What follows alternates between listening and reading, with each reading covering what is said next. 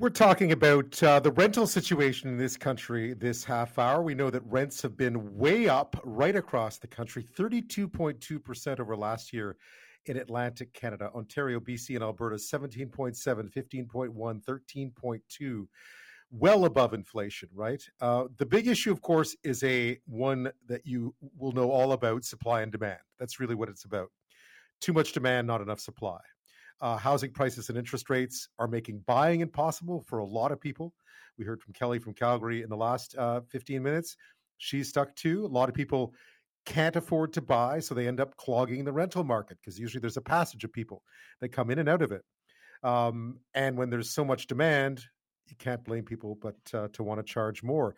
So, what exactly is going on? I mean, uh, we know we've seen that institutional investors are investing now in rental properties. That appears to be driving up prices as well. This has turned into a hot commodity, a place to make money, which is always wrong when it comes to what is the most essential service in many ways, which is a roof over your head.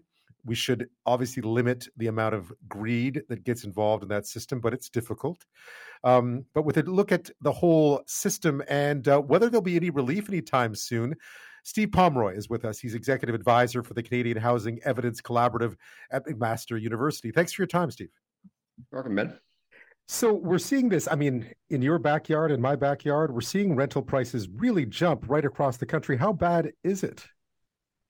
Yeah, they are. They're, they're going up dramatically. I mean, most cities are reporting double-digit increases in rents. Uh, but but I think that you know what, what's happened here is we used to rely on CMHC data from the annual rent survey to figure out what how how much rents were going up, uh, and that was really a an assessment of the housing stock. All of renters, you know, eighty percent of whom don't move, plus the twenty percent that moved. So it was kind of a, a it was weighted down by the folks that didn't move as we've moved in the last few years to using platforms like rental.ca to actually do advertising, they've actually created a new data source for us. And right. they actually report just on the flow, the transactions of new rental tenancies that take place, which gets rid of all those people that didn't move. And I think it's a much more realistic representation of what's really happening. And you compare this year, this year's new transactions to last year's new transactions.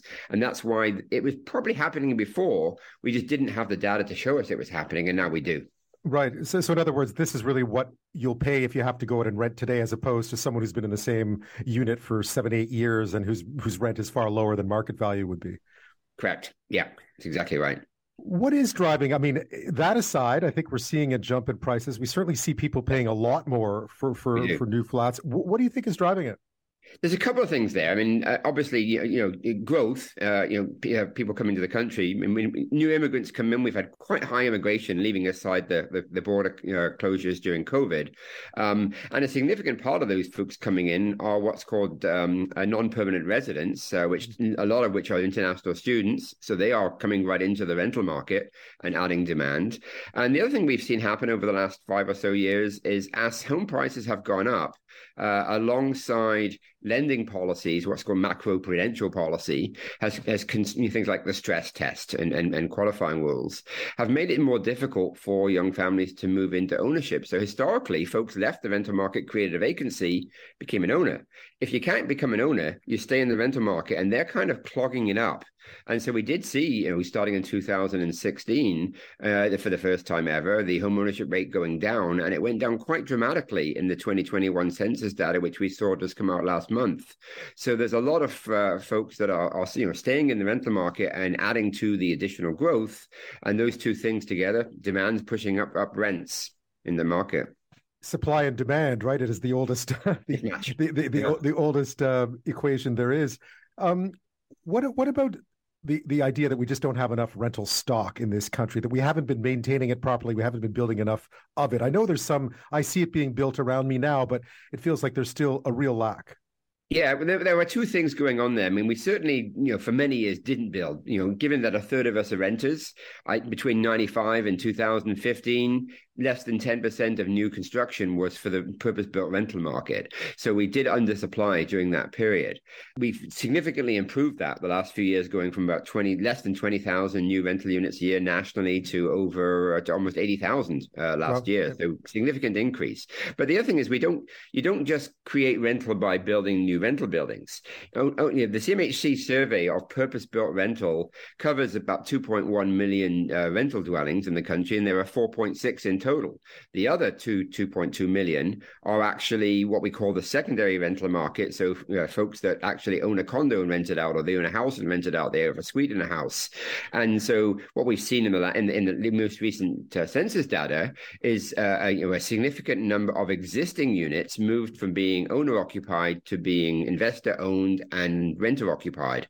So we, we have two sources of supply. And I think that's sort of the informal supply coming through the change in tenure in the existing stock is actually bigger than new construction. So we, we have to look both at tra- change in, in, in the, the, type of, of tenure of existing homes as well as new construction.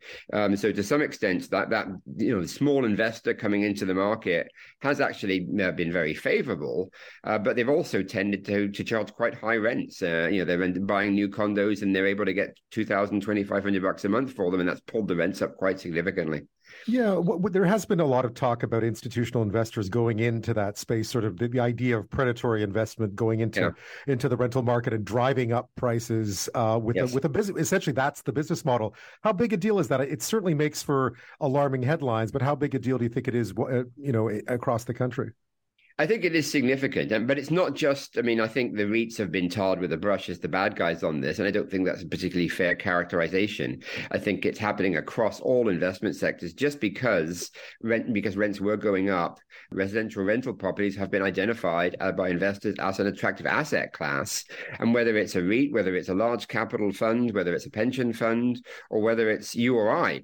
Uh, and our neighbors going out there and buying another property, you know, we, we see this massive sort of wrath of uh, of investment. And I think because the the the demand is there, you can charge a high rent and people will, will pay it. Uh, and what we have in, in pretty well most jurisdictions across Canada, vacancy decontrol. When you leave your existing rental unit, the landlord can reset the rent at what the market will bear. Uh, and we've seen a lot of that kind of going on on vacancy turnover. That's where we're seeing these big rent increases.